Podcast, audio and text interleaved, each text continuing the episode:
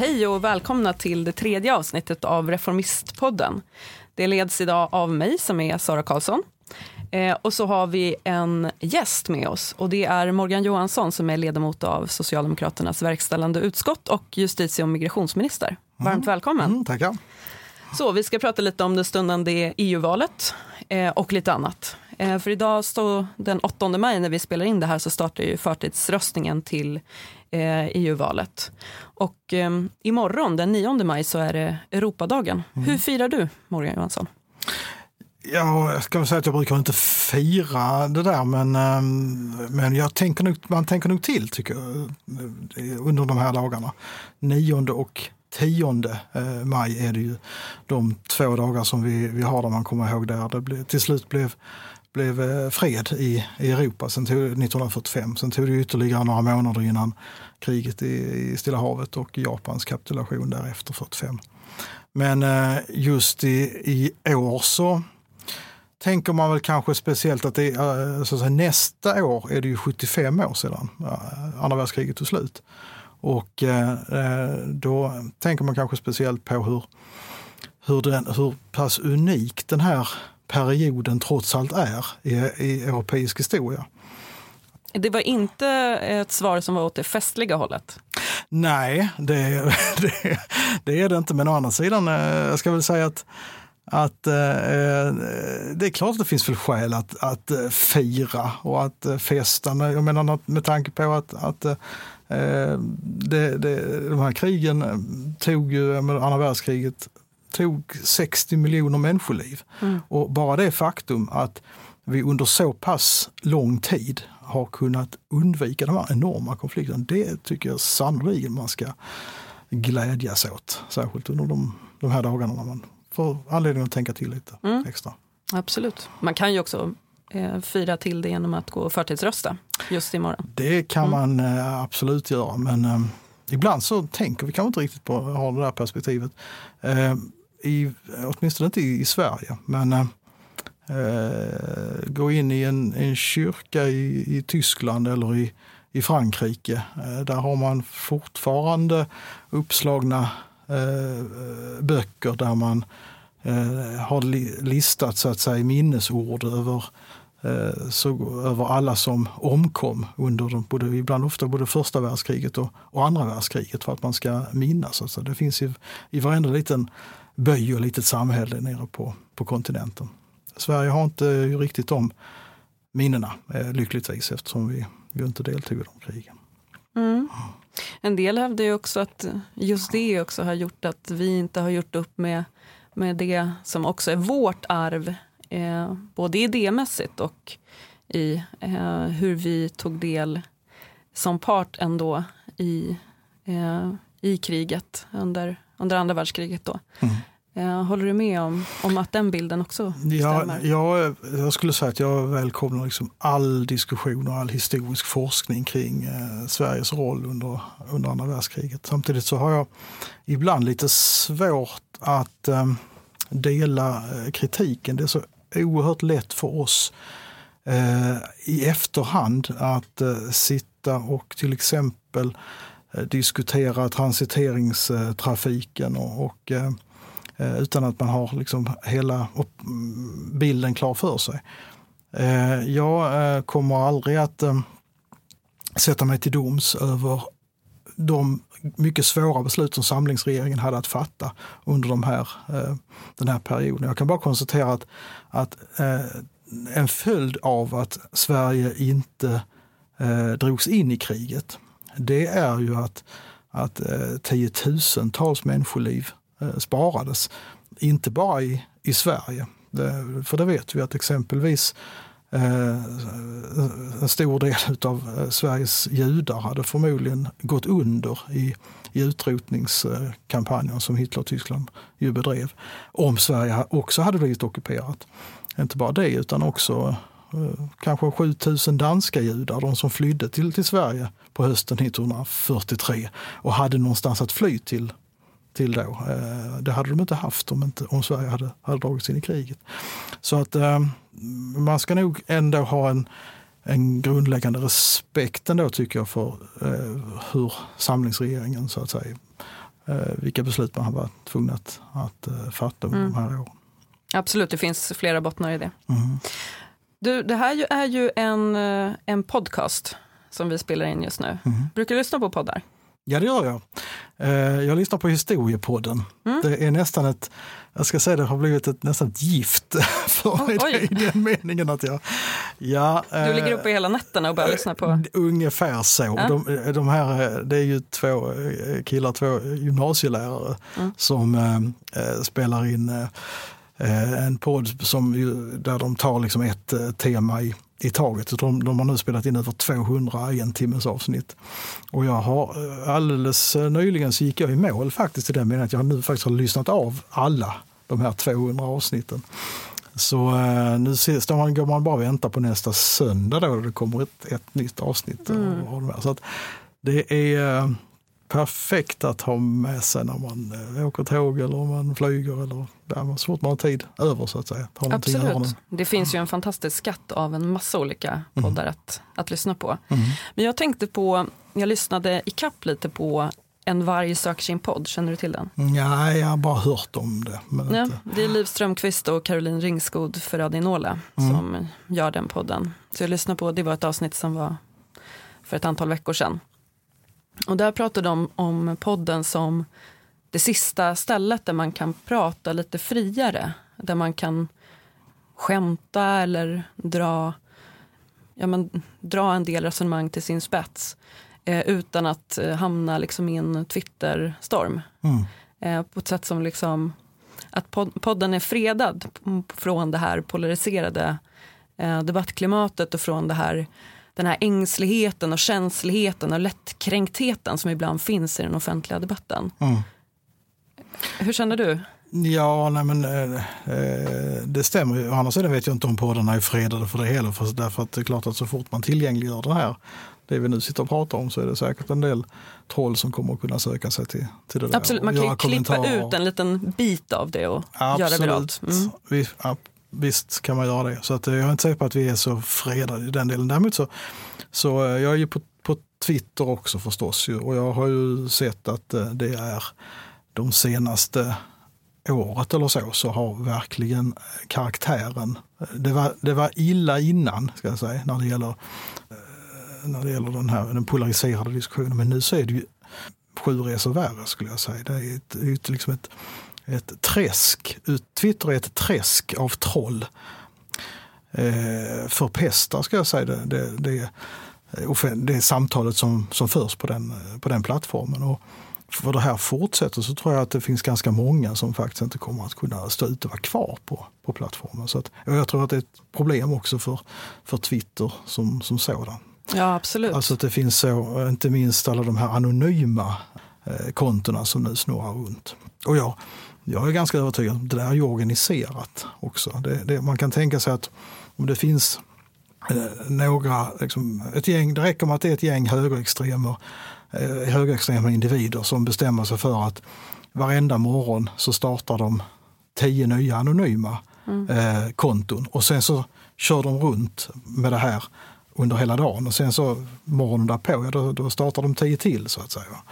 Eh, och så kan de hålla på med det här då och så, låter det, så ser det ut som om de är mycket, mycket större än vad de verkligen är i, i realiteten.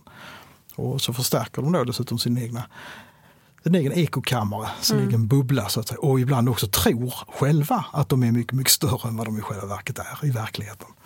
Så eh, eh nej, det här är ett, eh, det är ett bekymmer helt enkelt som jag jag antar att Twitter också ser att det är ett problem faktiskt. Ja, men det tror jag. Men i, den här, i det här avsnittet av En varg söker sin podd så pratar Liv och Caroline då om hur liksom det som för några år sedan var eh, liksom vänsterns liksom tilltagande problem, att man blev mer och mer känslig och bannade ut fler och fler från debatterna i mm. liksom i ett moraliserande över vad man, vad man får och inte får säga.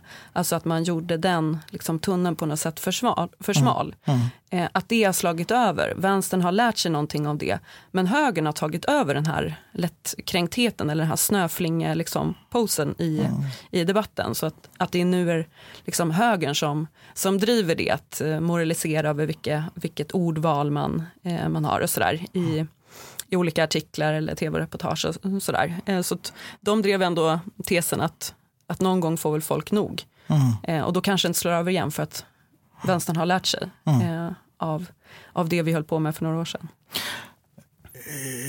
Ja, det vi höll på med. Jag tror inte jag ja, men jag, jag känner nog att jag, jag är delvis skyldig till det här. Ja. Ja. nej men äh, att man ryckte ut äh, liksom enskilda ord eller formuleringar. Ja, att man, man gjorde en äh, illvillig tolkning av, ja. av liksom minsta lilla liksom, snedsteg i ordval och sådär. Ja. Alltså det är klart att vi behöver liksom sätta gränser för det offentliga samtalet och att man inte ska liksom använda sig av kränkande ord och sådär. Mm. Men man kan ju inte heller smalna av samtalet så mycket eh, att det liksom är bara några få väldrillade eh, och de som då sitter på, på makten att formulera eh, det här får ens utrymme att delta i debatten. Mm. Eh, så jag, jag, tycker nog att det smalnade av för mycket åt det hållet förut.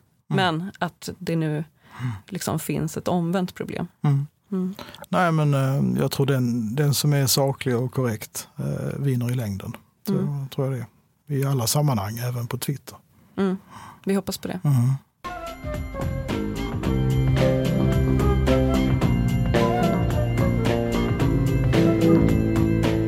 Men du, det här EU-valet som, som nu har startat får man väl säga i och med att förtidsröstningen är igång. Eh, Socialdemokraterna går ju till val med parollen om att stå på rätt sida av historien. Mm. Vad betyder det, du som sitter i, i VU? Vad betyder det liksom bortom högtidstalen eller vad man säger i EU-parlamentet? Jag tycker att vi ser en, eh, världen över en väldigt oroväckande utveckling eh, Eh, på en, som tar sig olika uttryck. Va? Det finns en, en höger extrem, en högernationalistisk rörelse som ju har fått eh, tagit sig politiska uttryck i en lång rad länder.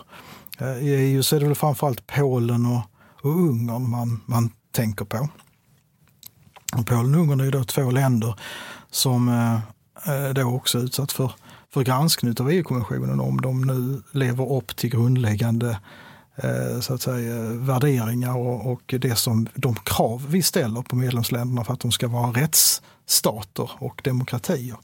Och det handlar exempelvis om domstolarnas oberoende där en, ett antal reformer som då man kan ifrågasätta om, det, om de då verkligen fortfarande lever upp till, till de kraven helt enkelt. Eh, så det, och jag menar rätts staten och ett oberoende rättsväsen, det är ju så att säga ett, ett grundfundament i, i det, som, alltså det som tog form efter andra världskriget och som har legat som en bas för, för eh, hela det europeiska så att säga, bygget. Så den där, eh, och det är inte bara Polen och Ungern utan vi har också sett ett antal andra länder där mer högerinriktade regeringar har, har tagit makten. Österrike är ett exempel. Eh, Italien som vi har har så sett. Eh, och går vi ut utanför, utanför Europas eh, gränser, ja, då ser vi Brasilien, Filippinerna och inte minst USA också. Och det här sätter sina, sina spår skulle jag säga i, i hela liksom, det globala samtalsklimatet. Mm. Alltså jag tror att vi är helt överens om det, ganska många, mm. brett överens om det. Men det är ute efter mera, liksom, vad, vad innebär det i praktiken att göra det? Och det hänger ju också ihop med vad man ser som anledningen till att den här typen av partier och rörelser har växt och fått den här typen av makten mm. att man kan göra de här inskränkningarna av rättsstat och demokrati. Mm. Det är två frågor då. Den ena frågan är vad leder det här till och den andra frågan är hur kom vi hit så att säga. Eh, I grunden, om vi, om vi börjar med den första frågan så tror jag att den, den handlar i stor utsträckning om jämlikhetsfrågan. Det vill säga när eh, klassklyftorna ökar och det, då innebär det också att större och större grupper känner att de ställs utanför samhällsgemenskapen. Och då är det den känslan som kan exploateras av eh, olika politiska partier. Ibland är det en eh, vänsterkrafter som kan exploatera den eller i vart fall liksom bygga på den där känslan. Eh, och, men ibland är det då också högerkrafter som kan, kan göra det. Eh, och det är ju det är klassiskt att eh, just högerrörelser eh, gör på det sättet. Man pekar ut en syndabock helt enkelt. Har du inget jobb, är du utanför, känner du att du inte är en del av gemenskapen, eh, är du orolig för samhällsutvecklingen, ja då är det invandrarnas fel. Eller muslimernas fel. Eller som det var för 70-80 år sedan, judarnas fel, där man då säger, säger det, att, att det är, man pekar ut den gruppen som, som syndabock så att säga. Va? Eh, det är liksom ett klassiskt höger eh, nationalistiskt och högerextremt sätt att resonera på. Så jag tror att i grunden, om vi ställer oss frågan hur kan det vara så att det finns ett fäste så att säga, för den här typen av, av retorik, att det handlar om ojämlikhet. Eh, och det är också därför det är det som är det viktigaste att, att vända. Så att säga. Men, men, sen, men sen, EU-arenan, är det liksom en, en plattform för att vända den här utvecklingen med ökade klyftor och ojämlikhet? Nej, vi, det är ju så att det är ju fortfarande så, och ska vara så också, att det är framförallt nationalstaterna som sitter på de politiska instrumenten för att se till att det kan bli så. Det är nationalstaterna som har beskattningsrätten. Det är eh, nationalstaterna som har socialförsäkringssystemen. Det är nationalstaterna som har den offentliga sektorn eh, allt, och, och trygghetssystemen i grunden så att säga. Eh, men sedan har i och för sig EU också ovanpå det möjlighet att påverka nationalstaterna. Till exempel att, att lyfta in den, den, den, sociala dimensionen. Att vi utöver att vi bara ska, ska se på vad är det som eh, hur uppträder vi eh, staterna för att se till att ha fri rörlighet för eh, varor och tjänster? Det är en fråga man kan ställa. Men EU kan ju också eh, försöka driva på att nationalstaterna för att se till att skapa social trygghet och social välfärd. Men det är ju en fråga om vilka instrument man i så fall ska använda. Så. Men eh, det tycker jag att, att eh, man har, där man absolut har en roll för det. Och där vet vi att det kommer aldrig de här högerinriktade krafterna att, att medverka till. Nej. Men tänker att det finns en kluvenhet i socialdemokratin? Att man tänker att vi har gemensamma problem med ökade klyftor och ojämlikhet som också leder till ett ökat stöd för splittrande och antidemokratiska krafter. Eh, och att man, man skulle vilja göra någonting åt det på, på EU-arenan. Men samtidigt så är man lite rädd också för att mm. eh, öka liksom EUs befogenheter på sociala områden. Nej, men jag tycker att man nog kan jobba på det sättet som man gjort på många andra områden. Det vill säga att, att sätta Eh, att sätta mål för oss, för alla eh, medlemsstater, vad man, vad man ska kunna eh, nå upp till så att säga. Det behöver inte vara det behöver inte vara så att man ska centralstyra allting från, från EU-sida. Eh, Men eh, eh, att eh, till exempel försöka medverka till att eh, man har trygga anställningsförhållanden. Eh, att man har bra förhållanden mellan arbetsgivare och arbetstagare i alla, i alla länder. Att man hela tiden sätter upp den typen av eh, sociala målsättningar. Det tror jag det är ett sätt man kan, att man kan jobba på i, i EU. Så, eh, och där vet vi att där och sen så har vi de rent gränsöverskridande frågorna naturligtvis. Till exempel när man jobbar i andra länder.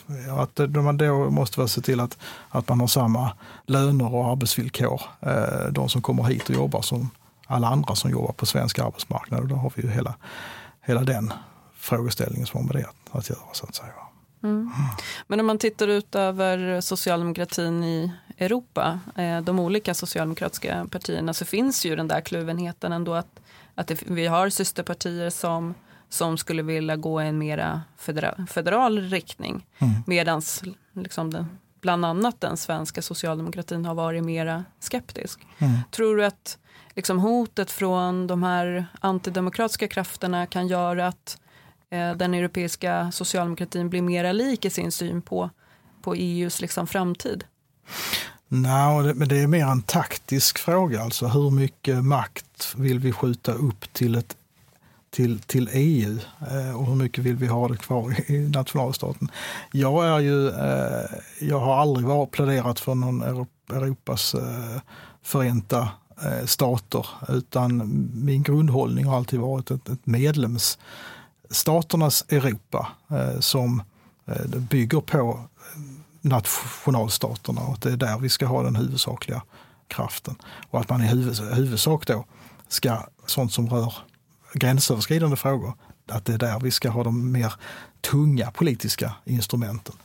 Och det finns för all del mycket, väldigt mycket som man då andra områden som man då måste fördjupa. Brottsbekämpningen är en sån del som jag jobbar mycket med, men också hela klimatfrågorna där jag ser att det finns, finns eh, rätt stora behov utav ska säga, överstatliga riktlinjer faktiskt för vad medlemsstaterna ska, ska jag göra. Mer än på det sociala området, där jag tror mer på att man, att man, att man tar in idéer mellan mm, lånar idéer från varandra helt enkelt, än att man går in och exempelvis skulle bygga upp en helt egen beskattningsrätt och ha europeiska socialförsäkringssystem och sånt där. Det, det tror jag inte på. Mm. Men tänk att det finns på, vad gäller liksom den ekonomiska politiken och förutsättningar för de olika medlemsländerna att, att göra insatser för att öka jämlikheten och för en, liksom, en ekonomisk politik som understödjer det. Alltså mm. finns det liksom någonting begränsande i EU där? Nej, det, jag skulle säga att det finns ingenting som, på EU-nivå som hindrar medlemsstaterna att föra eh, liksom, en, en, en, aktiv eh, fördelningspolitik.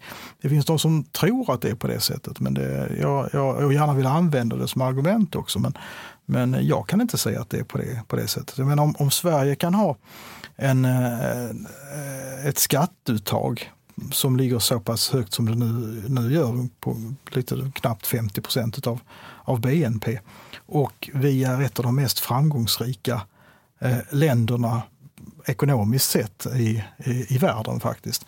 Ja, då kan väl andra länder också ha det på det sättet. Men det finns ofta en, en slags Eh, ängslighet att vi kan inte höja den ena eller den andra skatten därför att då, då tror man att allt kapital drar till något annat land och så vidare. Men Sverige är ett lysande exempel på att att eh, det där är faktiskt ganska eh, trögrörligt och att vi har betydligt större frihetsgrader som medlemsstat i den ekonomiska politiken än, än, vad många tror. Däremot så tror jag inte på en, en, en ordning där man så att säga återgår till en, en, slags slapphet i den ekonomiska politiken. Alltså att man går med underskott år efter år efter år efter år. Och därför så tycker jag det, det, är bra att det ändå finns en, en stabilitetspakt i botten som säger att, att du måste sköta och vårda din ekonomi. Och ska du eh, satsa, ja då måste du också vara beredd. Och öka investeringarna, ja då måste du också finansiera det på ett rimligt sätt. Här ser vi ju hur eh, Italien med sin högerregering nu eh, vill slarva med, med just det. Och eh, det, det, är ingen framkomlig väg. Och är man en medlem i EMU eh, kretsen, ja då sätter man ju hela EMU-samarbetet i, i fråga faktiskt när man gör på det sättet. Mm. Samtidigt så har ju den internationella ekonomiska debatten har ju liksom vänt under senare år efter finanskrisen mm. och betonar betydligt mindre den här åtstramningsagendan och istället pekar på det farliga i ökade klyftor. Mm. Och man har ju liksom delvis ändrat syn på hur den ekonomiska politiken ska föras. Tycker du att EU liksom hänger med i sin policy? Nej, men det är ju framförallt medlemsstaterna. Det är ju där den ekonomiska politiken eh, bedrivs, eh, inte egentligen på, på EU-nivå. Jag tycker att eh, man ska och kan eh, satsa sig ur en, en eh, lågkonjunktur genom att öka investeringarna. Det kan man göra, men då måste man också finansiera det på något sätt. Och då får man hitta i så fall skatteintäkter. Eh, jag tror att det blir, eh, det är, eh, det är eh, svårt att att så att säga, säga att nu bygger vi upp jättelika underskott här under de kommande åren eh, för sen att sen i, nästa skede ska vi ta hem det igen. Eh, då tror jag eh, då löper man väldigt stora risker faktiskt. Så att det är bättre att försöka säga att om vi vill satsa på utbildning, på infrastruktur och på annat, ja, då får vi helt enkelt vara beredda att finansiera det i så fall. Sen, då, sen har vi ju, sen har ju Sverige en, en, vi har ju de starkaste statsfinanserna nästan utav alla EU-länder, eller vi ligger i toppen där. Och vi har också de starkaste statsfinanserna som vi har haft på, på många, många år. Jag tror vi har den lägsta statsskulden sedan ja, 1977. Mm, det brukar ja. pratas om det. Just det, ja. just det. Och det, vilket ju då talar för att vi har ju också ett, ett utrymme att använda oss av. Jag, började, jag kom ju in i riksdagen 1998 när vi var precis i, i, igång med den budgetsanering som då pågick. Och då fanns det ju ett starkt skäl i den processen att ändå sätta upp ett, en, en slags avbetalningsplan. Och det är det vi kallar för överskottsmålet som det ju faktiskt handlar om. att vi, ska, vi skulle då, vilket vi då satte upp, ett enprocentsmål. Så att vi ska se till att gå med överskott 1 procent om året. Eh, de, eh, eller 1 procent över en konjunkturcykel för att, för att kunna betala av på den statsskuld som ju då Carl Bildt och hans regering hade fördubblat i början på 90-talet. Och eh, det här var klokt. Både tänkt och klokt handlat av den regeringen då. Men nu är vi i ett läge, nu är vi 20 år efteråt och vi har genomfört en hel del av de eh, amorteringarna. Eh, och då, då innebär ju då det att då växer en diskussion, ska man, hur länge ska man hålla på med det här då? Och till slut så eh, vart det ju en överenskommelse att skruva ner överskottsmålet till en tredjedel utav en tredjedels procent över en konjunkturcykel. Medan vårt parti ville att det skulle vara lägre. Vi sa att det skulle vara noll så att säga. Då hade vi fått ännu större frihetsgrad. Det, det, hade, det tycker jag nog att det hade varit det, det rimliga att landa på. Men nu är uppgörelsen som den är mm. med de borgerliga. Ja absolut. Sen kan man ju som parti fortfarande ha en, en uppfattning som eh, ligger utanför en sån överenskommelse. Absolut, och då tycker jag också att det vi sa då för 20 år sedan, det var ju att här har vi gått igenom en stor statsfinansiell kris. Skulden har fördubblats. Eh, nu måste vi amortera ner den. Det var det ena skälet. Det andra skälet var ju att vi måste lägga undan pengar nu så att vi kan ha det när den demografiska situationen i Sverige ser ut på ett sådant sätt att fler och fler har blivit äldre. Eh, och därför så måste vi vara beredda att satsa på sjukvård och äldreomsorg för att kunna ta hand om, om, eh, om den, en, en växande andel av befolkningen som är över 80 år som det är då. Som vi, vi är mitt inne i en sån utveckling just nu. Och det är ju precis som sagt just nu som vi är i det läget att vi ska kunna frigöra de pengarna för att satsa på, på just den delen av välfärden.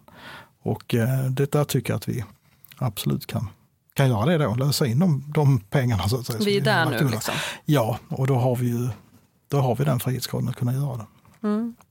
Men vad, vad tänker du är det absolut viktigaste för att just minska klyftorna? Om man tänker att den ökade ojämlikheten är dels oerhört stort problem i sig men också är en drivkraft bakom det ökade stödet för antidemokratiska krafter. Vad är, liksom, vad är det viktigaste vi kan göra då på den, både på EU-nivån men också på den nationella nivån? Mm, det det dels är det ju arbetsmarknaden förstås, för, för det ska man vara medveten om att eh, har man en hög arbetslöshet och växande arbetslöshet, då växer ju också klyftorna.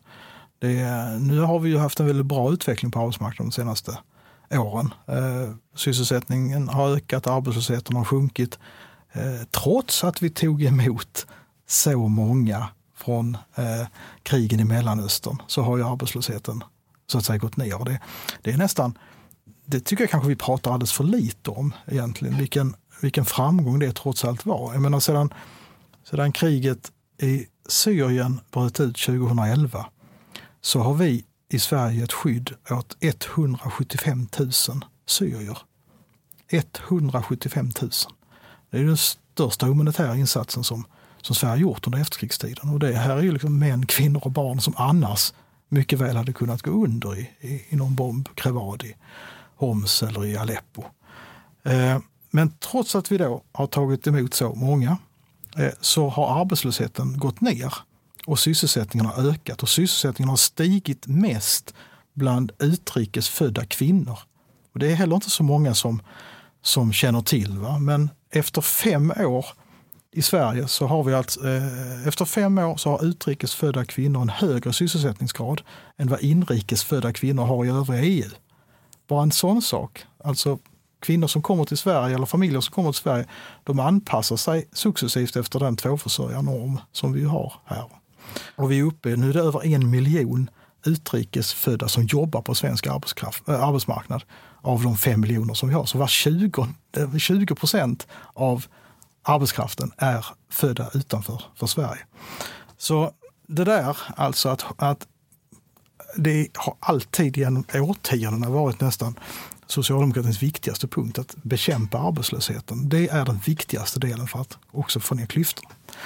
Men sen har vi ju så den, den är viktig. Va? Men Absolut. Samtidigt sen så är ju arbetslösheten ändå på en, på en nivå som, som man tidigare inte hade tyckt var särskilt imponerande. Ja, men du ska också komma ihåg att vi, vi räknar på ett annat sätt. Kom ihåg när, när Göran Persson eh, sa att nu ska vi nå ner till 4 procents arbetslöshet.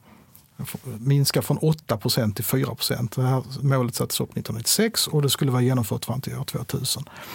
Eh, räknar du, eh, då var det baserat på ålder, en åldersgrupp som var mellan jag tror det var 16 till 64 år. Då, eh, då ska vi ner till 4 procent. Plus att man räknade inte in, som vi nu gör, de som är heltidsstuderande men som vill jobba. Mm. Så bara det har också förryckt statistiken. Och skulle du jämföra situationen som den är nu och hur den var i slutet på 90-talet, då ligger vi ungefär där på de nivåerna som, som vi hade i slutet på 90-talet, när vi betraktade det som en stor framgång att vi hade något ner. Men det är klart att eh, eh när det gäller den utrikesfödda så har vi fortfarande en, en bit ner. Eh, för att eh, se till att pressa ner deras arbetslöshet. Så är det ju. Men det, det viktiga är ändå att säga att det, det, det är liksom det här som är A och O eh, för att få ner klyftorna. Men sen har vi ju de offentliga systemen och då är det skattesystemet och det är Eh, transfereringssystemen som man eh, måste jobba med helt enkelt för att få ner klyftorna. Och jag, jag eh, ser ju att vi behöver göra en hel del på på båda sidor, skulle jag nog vilja säga. Transfereringssystemet, det jag skulle vilja lyfta fram tydligt mest där är nog pensionerna faktiskt. Inte, därför att om, det, om de får fortsätta det pensionssystem som vi nu har, då kommer vi att se större och större andelar eh, Eh, av eh, vanligt folk med, låga eller medelhöga inkomster som när de sen går i pension kommer att upptäcka att att de har fått en, en pension som kanske bara ligger ner mot 40-45 procent av den inkomst som de hade tidigare. Och det är ett mycket stort eh, bekymmer för framtiden. Så vi behöver, vi behöver stärka det svenska pensionssystemet skulle jag vilja säga. Annars kommer klassklyftorna att öka ännu mer, eh, framförallt bland de äldre. Mm. Vi har ju i Reformisterna ett förslag på ett pensionslyft som mm. skulle ge upp till 5 000 kronor mer i, i månaden för en pensionär. Det är ju en kraftig förstärkning. Ja, då måste den finansieras också. Absolut, och, ja, det har vi också så, förslag på. Ja, ja men det, det, där gick vi faktiskt också till val på som parti. Va? Alltså vi, vi, eh, Inte riktigt så ja, kraftiga det, höjningar va? Ja, men vi, vi, vi, som, vi gick till val på så att du måste kunna räkna med 70 procent av din inkomst när du går i pension. Mm. Uh, och sen vill vi ju tillbaka uh, till att höja pensionsavgiften också till 18,5 eh, procent som det egentligen var från början och skicka in mer pengar i, i systemet. Mm. När ska så. det vara genomfört? Ja, frågar du mig så skulle det vara genomfört igår. Men, ja. men eh, vi har ju några andra partier också i pensionsuppgörelser som mm. måste ta hänsyn till. Men det, jag tycker att vi ska driva pensionsfrågan hårt de kommande åren. Därför att, eh, eh och det, det, det handlar inte i första hand om dagens pensionärer, även om det till viss del gör det också. Men i första hand handlar det om dagens löntagare. De som kommer att gå i pension så småningom så att säga. Och kommer att få hela sin pension från det nya pensionssystemet. Mm. Eh, det är de som kommer att drabbas av den här, den här ojämlikheten. Mm. Det är en av våra största jämställdhetsfrågor, kan ja, man ju också tillägga. Absolut mm. är det så. Ehm, eh, så eh, en höjning av pensionsavgiften och ett, eh, ett eh, starkt eh, besked till landets löntagare att du ska, man ska kunna leva på sin pension helt enkelt. Mm. Och det tror jag är en, av de viktigaste frågorna framöver faktiskt. Sen måste vi göra saker på kort sikt också. Vi har en skattesänkning för pensionärer. Vi vill ju också, januariavtalet innebär ju också en, en höjning av pensionerna eh, från och med 2021 tror jag det vi har kommit överens om. Det också, vi också gick till val på. Men eh, eh, det, vi behöver ta ett ännu större grepp om hela pensionssystemet att se till att det, att det ger trygghet när man blir gammal. Mm. Du var inne på skatterna. Jag vill höra mer om det. Ja, eh, jag tror att det är eh, det, det som, som ändå eh, rycker sönder den här jämlikhetsekvationen eller, eller fördelningen är ju inte i första hand arbetsinkomster utan det är kapitalinkomster. Mm. Det är ju där de, de rika tjänar sina pengar. Det är på, Absolut, det är på kapitalinkomster. Den en procenten som drar ifrån. Just det. När det regnar manna från himlen så har den fattig ingen sked helt enkelt. Att man är, man, om börsen går upp, mm. då är det ju där du har placerat dina pengar om du har gott om pengar. Och då tjänar du också väldigt mycket eh, i förhållande till övriga helt enkelt. Mm. Och betalar mindre skatt. Eh, dessutom ja. Därför så jag tycker inte vi ska vara rädda för en diskussion kring just kapitalbeskattningen i dess olika former och skatten på den på eh, finansiella sektorn eh, också. Mm. Så, eh, för här finns eh, pengar att ta. Jag tycker inte heller att man ska vara orolig för, för den här diskussionen om att ja, men om vi höjer skatt på kapital så drar, drar det här utomlands. Eh, det handlar ju helt och hållet om vilken avkastning man totalt sett kan kan få. Och Sverige är ett oerhört bra land att investera i. Och eh, det kommer det vara även om vi eh, tar, eh, höjer beskattningen av kapitalinkomster något. Så att det, det, tror jag att det bör vi absolut också driva de kommande åren. Mm, ja, men det är skönt att du säger det. Jag tycker att de diskussionerna blir ju oftast en fråga om så här, hur man rent tekniskt ska klara av att ta ut beskattning på kapital. Mm. Och det gör ju att hela frågan avpolitiseras om det bara blir en teknokratisk fråga om mm. hur, hur man utformar det. Men hur mm. tänker du att man liksom kan politisera den frågan i, i liksom den allmänna debatten? Ja, men jag tycker att man ska starta i just en fördelningspolitisk analys. Alltså, eh, vem är det som har tjänat eh, de senaste årtiondena eh, på eh, och, och, hur vem är det som har tjänat mest pengar de senaste årtiondena? Och sen så tittar man på vad är det man har tjänat på helt enkelt. Är det arbetsinkomster eller är det kapitalinkomster? Och eh, då kommer man mycket väl att dra den slutsatsen helt enkelt att här är det kapitalinkomsterna. Och då är det väl en, en, en rimlig fråga att, ställa är väl trots allt det att när vi nu ser så stora åtaganden som vi har, ligger framför oss med eller sjukvården när det gäller äldreomsorg, då måste väl de som har stora kapitalinkomster också vara beredda att, att betala en, en del av de eh, utgifterna helt enkelt. Och eh, det, det, är en, en mycket lätt eh, diskussion att, Eh, att föra. Mm. Kommer vi få se dig jaga Ulf Kristersson och Elisabeth Svantesson i, i, i den debatten när de försöker komma undan genom att oja sig över kapitalflykt? Ja, alltså nu, det är ju inte, mitt, det är inte jag som har de, de ansvarsområdena men jag eh, ser framför mig att vi som parti eh, kan ta en tydlig ställning för att eh, de här grupperna också måste vara beredda att, att betala mer. Mm. Du var inne, eller vi var inne på det i diskussionen för en stund sedan när vi pratade om EU och policy för, för budgethantering och sådär eh, kring hur man finansierar sina, eh, sina investeringar. Mm. Och du pratade om då eh, motiven till det finanspolitiska ramverket som vi har och lever med som har, det har skett vissa justeringar i.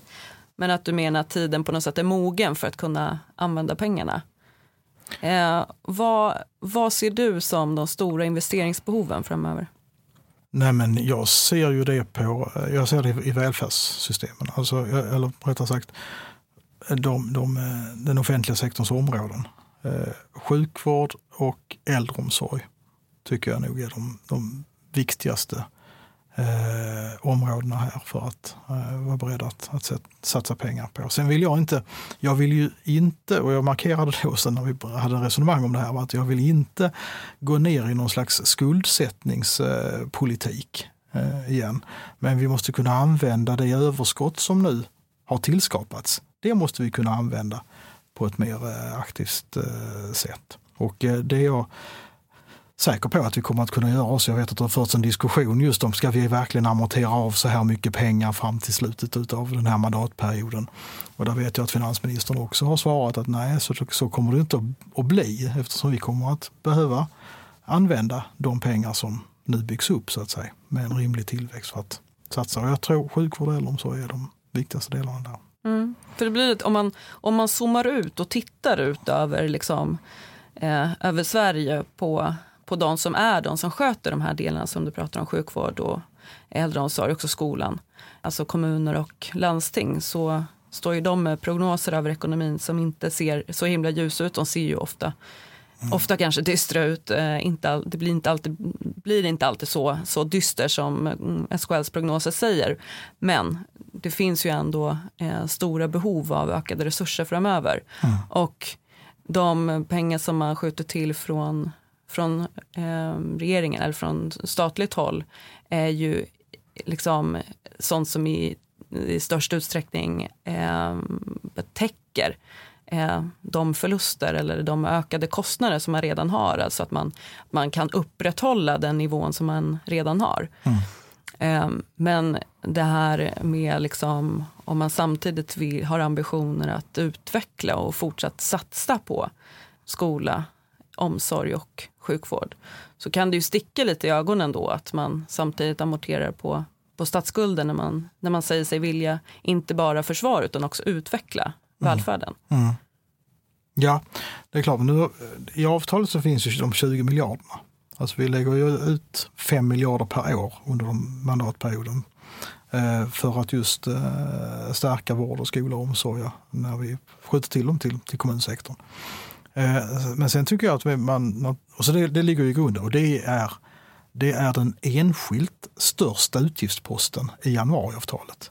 De 20 miljarderna i, i välfärdspengar. Sen kan man naturligtvis alltid föra en diskussion om, ja men eh, behöver vi sätta av ännu mer pengar under den här mandatperioden? Det, det är jag säker på att eh, där kommer man att behöva förhandla om detta naturligtvis år för år. Men behoven kommer att byggas upp. Men redan nu på mandatperiodens första år har vi tecknat in 20 miljarder. Det är ändå en ganska bra början skulle jag säga. Mm. Ett annat eh, område där man kan se stora behov och att eh, mobilisera resurser för investeringar är ju bostadssektorn. Mm. Det är ju också ett område där ojämlikheten märks väldigt mycket. Det märks inte bara i, i liksom inkomstskillnader och att kapitalinkomsterna drar ifrån utan det märks ju i väldigt stor utsträckning på i just uh, boendet och hur hur segregationen ökar där och vem som överhuvudtaget har råd att, eh, att efterfråga en, en bostad som man skulle, mm. skulle behöva. Mm. Vi, vi föreslår ju i Reformisterna att eh, en statlig investeringsbank för att just kunna mobilisera och kanalisera resurser för, för stora investeringar. Mm. Är det någonting som du tycker att socialdemokratin i stort borde pröva? Ja, jag ser ju att vi, det, det stora som vi gjorde med förhandlingarna med, de, med Centern och Liberalerna, det var ju att vi eh, får möjlighet att, att äh, återupprätta investeringsstödet. Och det är ju 3 miljarder per år, vilket är en, en ansenlig summa för bostadsbyggande. Och då kan man använda de pengarna just för att kunna pressa produktionskostnaderna. Man kan säga att till, till de som bygger att uh, all right, uh, bygg uh, de här hyresbostäderna. Ni kommer att få stöd av oss, men då förutsätter det att ni inte tar ut uh, att ni tar ut hyror så att vanligt folk faktiskt kan, kan bära det. Då använder vi det som ett, ett, ett styrinstrument och då fungerar det väl ungefär på det sättet som ni hade tänkt er med er, er investeringsbank, antar jag. Så att, eh, för den måste ju i sin tur gå ut och låna upp pengar på den öppna marknaden i, i så fall. Eh, så jag, eh, jag är väldigt glad över att vi kunde, för det är eh, Moderat och KD-budgeten plockade ju bort investeringsstödet. Nu kan vi återinföra det igen och jag menar att det är väldigt effektivt för att lyfta byggandet. Mm. Alltså, bostadsmarknaden dras ju med flera problem. Alltså, det handlar ju dels om underinvesteringar eh, som man ju kan komma till rätta med, med med att öka investeringarna helt enkelt. Sen dras den också med problem med, med brist på konkurrens. Mm. Eh, och det är ju någonting som driver upp priserna utan att det gynnar eh, någon annan än, än mm. de som hovar in stålarna. Liksom. Ja. Eh, det löser vi man... inte med statliga pengar. Så att säga. Nej, måste, utan... vi, måste vi vara beredda att gå utanför Sverige också när det gäller, hyres, när det gäller produktionen. Att se till att, att eh, pressa kostnaderna Absolut. och bryta monopolen, oligopolen. Precis, och det kan ju handla dels om hårdare konkurrenslagstiftning och tillsyn av konkurrenslagstiftningen. Men man kan ju också tänka sig att få in andra aktörer på på bostads eller på byggmarknaden eh, i form av ett offentligt statligt eh, byggbolag. Det är någonting som vi föreslår för att komma till rätta eh, med den osunda konkurrenssituationen som man har nu. Eh, att få en, en, en, annan, ny, mer neutral spelare på, på bostadsmarknaden. Mm. Vad tror du om det? Att, att starta ett statligt byggbolag. Mm. Ja, jag ser en hel del. Jag jag skulle säga att jag, det finns redan byggbolag, låt oss använda oss av dem eh, i så fall i, i första hand. Eh, eh, men, men då också att vara, vara, vara mer beredd att gå utanför för Sveriges gränser i så fall. I, I södra Sverige så är det ju väldigt vanligt att man gör det både med danska bolag och tyska bolag och så. Det borde man kunna göra i övriga eh, Europa också. Så jag tror inte att själva lösningen är att vi drar igång ett helt nytt Eh, statligt bolag för det här faktiskt. Mm. Men man, om man tittar på vinstmarginalerna i, i just den sektorn och jämför med övriga Europa så finns det ju liksom övervinster som inte är motiverade av något, något särskilt eh, som skulle finnas på den svenska byggmarknaden. Mm. Och det är ju någonting som man behöver skjuta in sig på. Mm. Och där skulle ju en ny spelare kunna spela roll. Ja, eh, möjligen. Å andra sidan, om du har ett investeringsstöd i botten som säger att du får, eh, om du bygger de här husen så måste du göra det till, eh, så får du inte därefter ta ut mer än eh, hyror som man kan klara av att lösa så att säga, på, på medelinkomster. Då har du ju redan satt den pressen och om du då dessutom är beredd att gå utanför Sveriges gränser på ett annat sätt än vi gjort tidigare, då får du den konkurrensen ändå, skulle jag säga. Så ja, lite att gå över ån efter vatten tycker jag nog att det är mm. faktiskt. Mm. Ja, vi behöver inte vara överens om allt. Nej. Mm. Men du, åter till EU-temat. Eh, e du har ju lyckats vara på något sätt i, i centrum av mycket av den utveckling som, som sker i EU. Eh, det finns ju, förutom då den här utvecklingen med ehm, stödet för antidemokratiska krafter så finns det ju också någon typ av begynnande skif skiftning nej, skickning var det ordet jag letade efter, av EU-samarbetet. Eh, e alltså i att eh, man kanske vill stå utanför vissa delar eh, men några vill ha ett tajtare samarbete. Alltså mm. Man har jobbat under de senare åren, EU-kommissionen tog fram en vitbok som medlemsländerna uppmanades att svara på. Och, så där. och mycket av det har ju också kretsat kring det haveri som EU gick igenom med flyktingkrisen, mm. där ju du mm. spelade en en viktig roll i, eh, som migrationsminister under, under den tiden. Mm. Alltså vad tror du om, du som har suttit med i de, i de rummen, mm. kommer vi se en sån skiktning av EU-samarbetet i eh, mer av olika öar som kan överlappa? Eller? Jag skulle säga att vi har, vi har sett det under lång tid. Eh, vi tänker inte alltid på det, men det är ju så att vi, vi, eh, vi har Schengensamarbetet som ju är en begränsad krets utav, av EU-länder och har varit det sedan det startade i slutet på, på 90-talet. Eh, vi har eh, valutaunionen som ju också den är en, en begränsad krets av EU-länder har varit sedan det startade för 15 år sedan. Eh, och jag, vi har ett eh, andra, liksom lite mindre områden där man har det man kallar för fördjupat eh, samarbete när man, det finns vissa länder som inte vill gå vidare. Just nu på mitt område till exempel den Europeiska åklagarmyndigheten aktuell. Där det är ett antal länder som går fram med det. Sverige är ju inte med i den delen. Men, men så, länge det, så länge åklagarsamarbetet, det man kallar för EPO, håller sig till det här begränsade mandatet, ja då kan det vara aktuellt för Sveriges räkning. Skulle man utvidga mandatet till att också gälla terroristbrott, då är vi betydligt mer skeptiska. Mm. Mm. Grundfrågan handlade ju om det här skickningen av, av EU-samarbetet. Du säger att det har pågått under en längre tid och att det egentligen mm. liksom är så det är byggt. Ja. Men det är ändå en tendens som, som på något sätt ökar och att vi glider ifrån varandra på något sätt, mm. eh, de olika EU-länderna. Och frågan är ju liksom hur, hur långt det kan gå och fortfarande vara EU eller blir det någonting annat? Och kan det bli bra? Ja, nej, ja, jag skulle vilja säga att eh, det här är en ganska naturlig utveckling mot bakgrund av att vi numera är så många EU-länder. Vi eh, kommer ihåg att det här startades ju en gång av en handfull länder. Man fick liksom plats runt ett, eh, på att säga, ett köksbord när man satt med, i ministerrådet. Idag sitter vi i en enda, i en stor sal med 28 medlemsländer. Så att säga. Inte så intimt? Nej, Nej. Eh, inte alls som det då var på 50-talet mm. när, när den här organisationen drog, drogs igång eh, en gång. Va? En ganska begränsad krets eh, länder eh, som eh, eh, Eh, hade liksom likartade intressen ändå. Och sen så har det byggts ut efterhand och den stora, den stora eh, expansionen den var ju, faktiskt, eh, var ju faktiskt Sverige med om att genomföra när vi var ordförande i, i EU i början på 2000-talet. Att vi utvidgade det då beslutade då om en utvidgning till framförallt många av de öst och centraleuropeiska länderna som nu hade sökt medlemskap. Så att det här är då en följd av att vi är en så pass stor krets nu.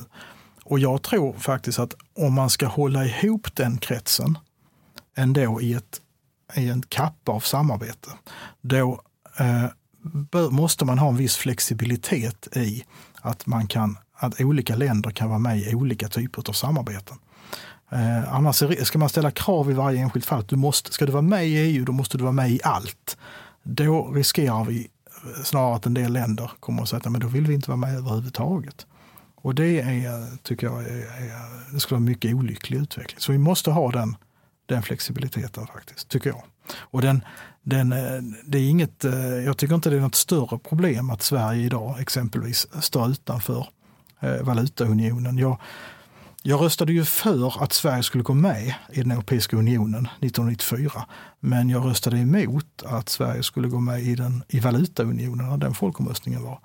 Och eh, jag tycker att det har, eh, för det första tycker jag att det var ett riktigt beslut i, i sak. Sverige har klarat sig bättre utanför valutaunionen än, vi, än vad vi hade gjort om vi hade varit, varit med. Eh, och sen eh, för det andra, eh, vi Eh, det är inte alltid så att one size fits all och att alla samarbeten eh, eh passar alla. Utan den, som sagt, flexibiliteten måste vi ju ha i förhållande till varandra. Mm. Det börjar bli dags att avrunda. Jag tänker att du också behöver sömn och sådär. Ja, det. Ehm, och någon slags det. Eh, återhämtning. Men jag, vi har ehm, i de avsnitten som vi har spelat in hittills så har vi liksom samlat ihop i någon slags reformönskelista. Men jag tänker att du kanske vill önska lite, eller tänka så här vad, vad du som justitie och migrationsminister skulle eh, ha som mål liksom, under den här mandatperioden att genomföra. Kan du nämna liksom en, två eller tre ja, alltså, saker som är så här, det här står högst på min agenda den här mandatperioden? Ja, alltså, frågar du mig som justitieminister så är det ju klart, då är det den organiserade kriminaliteten som ju är, är den, den, absolut allt annat överskuggande uppgift. Att eh, knäcka och rycka upp med rötterna, både i bekämpningshänseende, att se till att eh, bura in de, de som begår de mest brottsaktiva individerna och fortsätta med att skärpa både lagstiftning och de brottsbekämpande insatserna. Men också att förebygga så att, vi, så att färre ungdomar eh, dras in i den verksamheten. Vi stryper nyrekryteringen till Det kan vi göra med, med sociala insatser eh, och, och eh, minskad eh, segregering på, på olika sätt. Det är jättestora frågor, det var inte alls så där avsmalat som jag hade önskat. men, det var, men, men, det var om du frågar mig som justitieminister. Men, men annars så tar jag gärna vidare den här frågan som vi pratade om, nämligen pensionssystemet. Alltså, om, du, om du vill ha liksom, mm. reformlista, det skulle jag gärna vilja att vi tar kliv under den här mandatperioden för att reformera pensionsreformen. Mm. Att eh, se till att eh, stärka pensionssystemet på ett sådant sätt att, att människor i allmänhet ska kunna känna att ja, men jag kan leva, jag, jag, jag ska känna trygghet när jag går i pension, att jag kan komma att kunna leva på min eh, pension. Det tror jag att eh, det är, skulle vara ett, ett eh, en, det vill jag verkligen att vi kan göra som parti under den här perioden. Mm. Där har du mm. reformisterna bakom dig. Ja, det bra det. Mm, det är bra. det du, stort tack för att du ville komma och prata med oss. Mm, Eller med mig. Ja, tack ska du ha. tack.